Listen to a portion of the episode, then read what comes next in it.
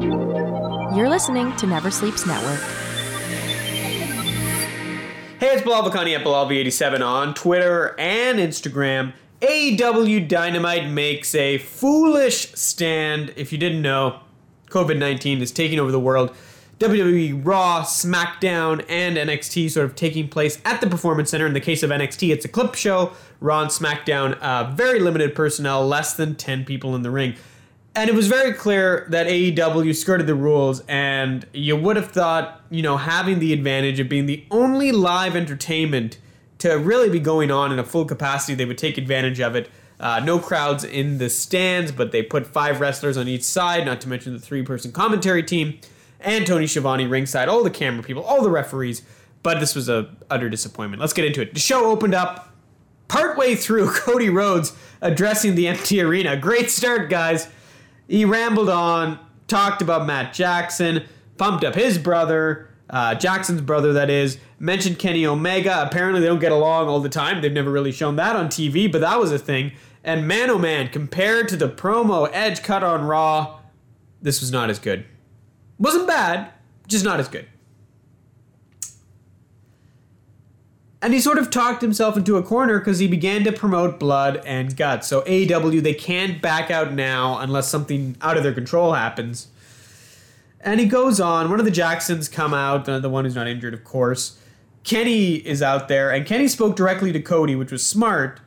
And he said the entire world is falling apart, and they might not have a dynamite next week. That was a good way to cover yourself.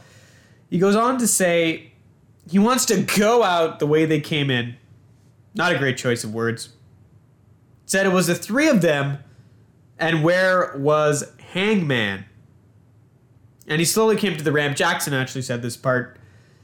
And Hangman Page did his best John Cena impersonation and just kind of nodded his head.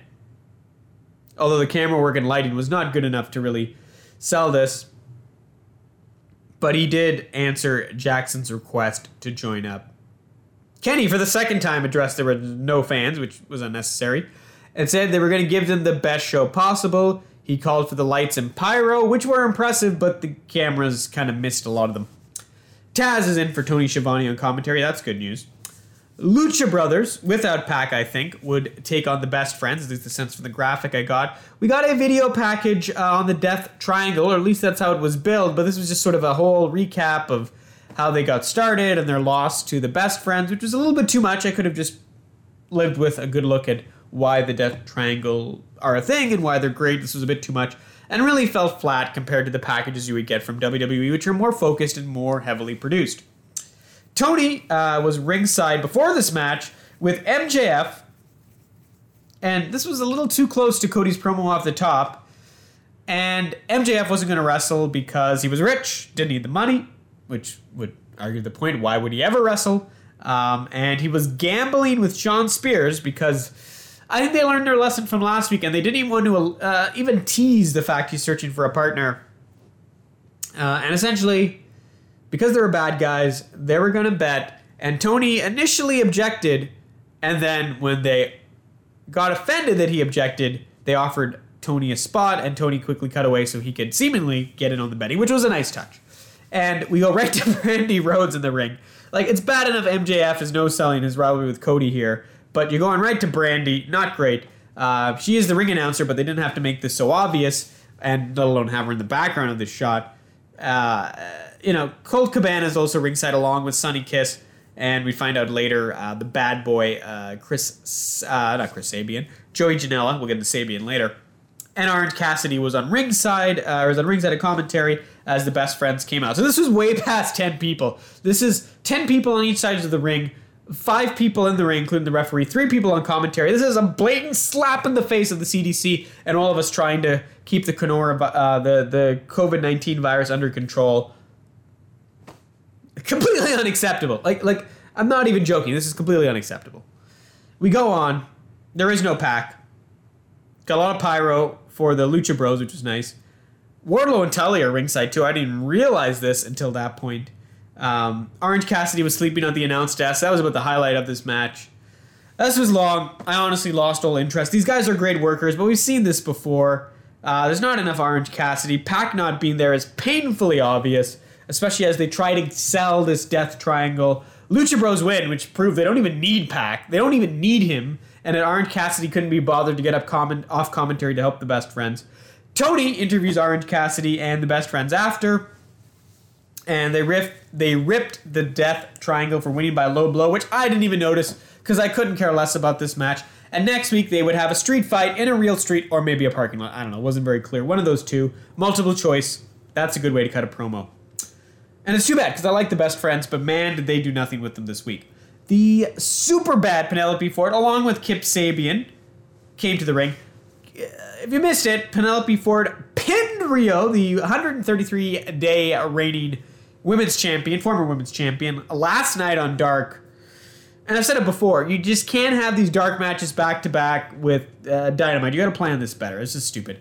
Um, they were in a fatal four way, so Riho, Penelope Ford. Uh, Riho didn't seem affected by this loss at all. She was very happy to be there, going against Kris Statlander as well as Hikaru Sakura. And it's a shame I haven't really learned her name because uh, they're really high on her, and I don't know why.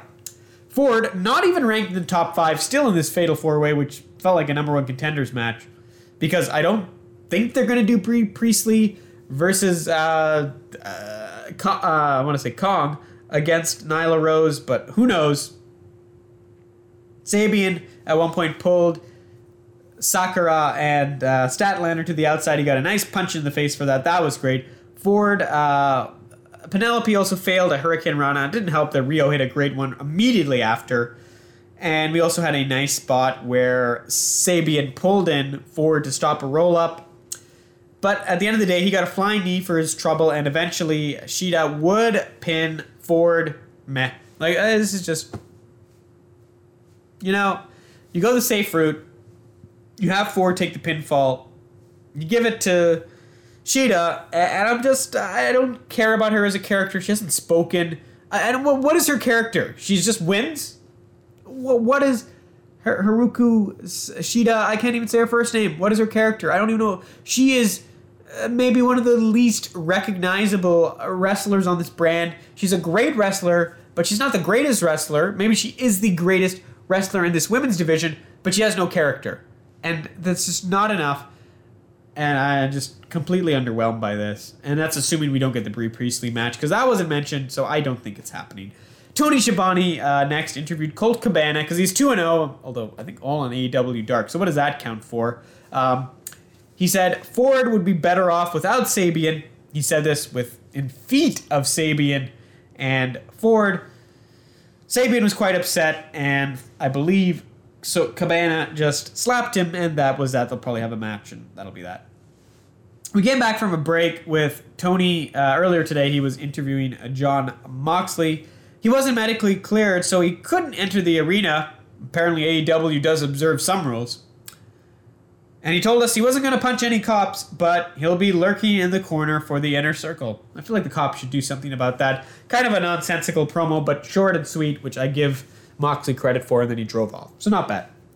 The Butcher and the Blade appeared without the bunny, which kind of just doesn't work for me without the bunny they would face Jungle Express without Marko Stunt, and the same thing. It doesn't work for with me for me without Stunt. Uh, just don't do this match without the Bunny and Stunt.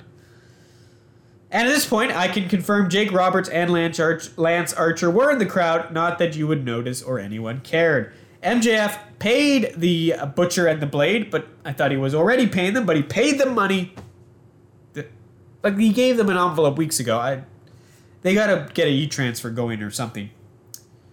Anyway, so he, he, he pays in cash in the arena his hired henchmen who have only come to this company because of MJF. I, I just I, why? And uh, even stupider, Jungle Boy starts this match. It's not like Luchasaurus is his partner, which he is. MJF calls for the finish. Uh, this throws off the bunny and uh, the no bunny. I'm sorry, the butcher and the blade. I just missed the bunny and the express one. And as a guy who does a podcast called The Express, you think I'd be happy, but this did nothing for me. The Dark Order came out, and Evil Uno told us the Exalted One is here. Stu Grayson was scheduled to have a match, I believe, with Kazarian or Daniels. I don't even remember now. It didn't happen. Uh, but Daniels and Kazarian, who are still in the front row, uh, by the way, they're in the front row for this whole show, except for after this. They interrupted. Daniel said the Dark Order had wasted their time. They hadn't made anyone better. There is no Exalted One, and right on cue, we cut to the screen, we get a promo, we get the voice of the Exalted One. It was Brodie Lee, as everybody expected, I think. Daniels wasn't the first out of touch man who didn't believe in him. That's what Brodie told us. And as we return to the ring, Brodie Lee, very much like his old friend Bray Wyatt, he's already in the ring, and they attacked. And that was pretty much it. And Brodie's delivery's good. The costume's pretty good. The payoff's decent here. But man, this really now feels like a, a worn out Wyatt family. Like a poor man's Wyatt family with jobbers. I, I think they should have gone with Matt Hardy, especially given what we'll find out later. Tony Schiavone was very busy. He now interviewed Jake the Snake Roberts and Lance Archer. Snake and Archer aren't here to talk, which was a weird way to start a promo. Snake told us he doesn't play games, which I thought that's exactly what he was doing. It's one thing to keep away, but to ignore him is spitting in his face. Didn't seem like a reasonable response at all. He listened to Cody and his friends, and I quote, bitching like two little girls. Ew, Jake, we're in 2020. Shouldn't be saying that. And he said he would shut. The, he said to shut him up if he could. Again, a little late because Cody started the show. You easily could have like I think you were already in the crowd, right? Or you weren't far. Um, after that, and, and I mean after this promo, they gave us a video package about Archer, not the other way around. After this promo, as they left, bizarre. And the promo, some farm, which looked like the Hardy complex, which is even more ironic as we will go later through the show. And it was basically Jake the Snake Roberts show up, shows up with Archer. There's some kind of jobber fest happening where round by round he's killing these jobbers.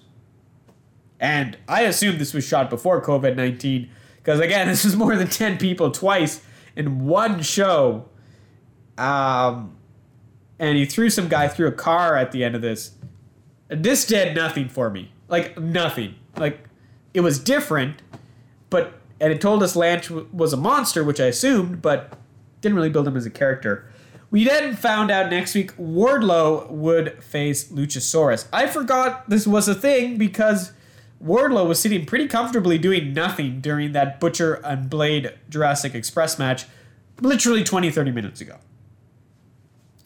We're also going to see Lucha Bros taking on the best friends in that street fight. Looks like Pac still won't be there because this Death Triangle thing is already dead. We also have uh, the Blood, on Gut- Blood and Guts is still happening. The Inner Circle taking on the Elite without Matt, Matt Jackson. So it made tonight a must win for the Elite, who we're about to find out did not win.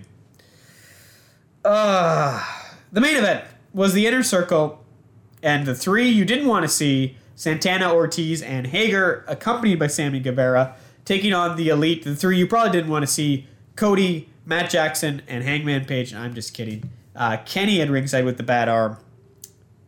And uh, Jericho entered late so he could be on commentary. It was a great bit where Sammy sung his song as he went to the ring. Uh, they also randomly showed Billy Gunn and his son in the crowd because why not? Like for gonna slap the COVID suggestion to have ten or more people, which came all the way down for the president. Why not do it repeatedly during a two-hour broadcast on TNT? Unbelievable for Billy Gunn and his son, no less. And I've interviewed Billy Gunn. I like Billy Gunn, but it's just unnecessary.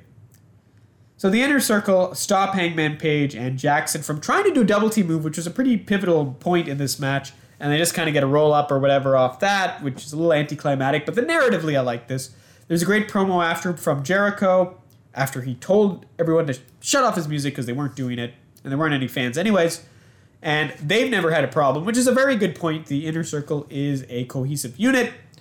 And then a drone came down the loudest drone ever, and interrupts Jericho. Somebody from the inner circle, I can't even remember, made the point that they weren't alone, and they introduced their fifth member because I guess Matt Jackson's not coming back. And the piano plays, and it's Matt Hardy. And as far as a way to end an episode of Dynamite, this is pretty good, but I really, really think Matt Hardy should have been the lead, the exalted one, and Brodie Lee should have been part of the elite. it just it doesn't allow Brodie Lee to feel like he's rehashing the Wyatt family, and it doesn't make Matt Hardy just feel like he's just the deleter of worlds. Uh, he's he's got something else. But that's what I thought. And overall, with this episode of Dynamite, here's what I want to say. When we look back on this episode, I give AEW Dynamite a lot of credit for doing a show, for doing more matches than WWE did on Raw and SmackDown combined. But you can do that with 10 or less people. You don't have to have tag team matches. You don't have to have a six man tag. The level of disrespect for what was going on in the world and a lot of the weird choices and lame payoffs that came with it were very disappointing. And I don't think that's going to change going forward. I'm happy AEW Dynamite is still happening, but this is just foolish to have not just the live event, but even a pre taped segment, two situations where you are around 15 to 20 people in the same area when they've asked you, when your president has asked you to keep it to 10 or less. Completely unacceptable. You can tweet me at Bilalv87 on Twitter, and you can reach me on Instagram at the same handle. Peace. Never Sleeps Network.